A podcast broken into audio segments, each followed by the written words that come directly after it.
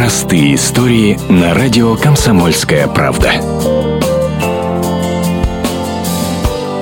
В Кировской области произошел случай, который можно назвать новой историей о гадком утенке. В заповеднике Нургуш еще осенью появился необычный обитатель.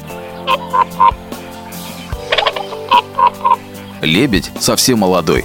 Как говорит орнитолог заповедника Людмила Кондрухова, почему лебедь не улетел в теплые края вместе с собратьями, неизвестно. Вероятно, он отбился от стаи, у него просто не хватило сил двигаться вместе со своей стаей.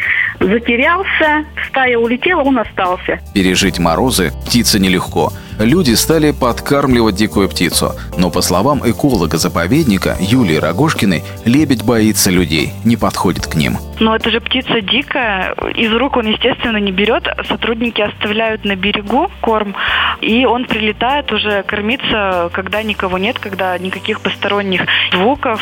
А на днях работники заповедника увидели, что на озере поселились утки. Кряквы приняли лебедя в свою стаю, и теперь они вместе плавают, ночуют, добывают пищу.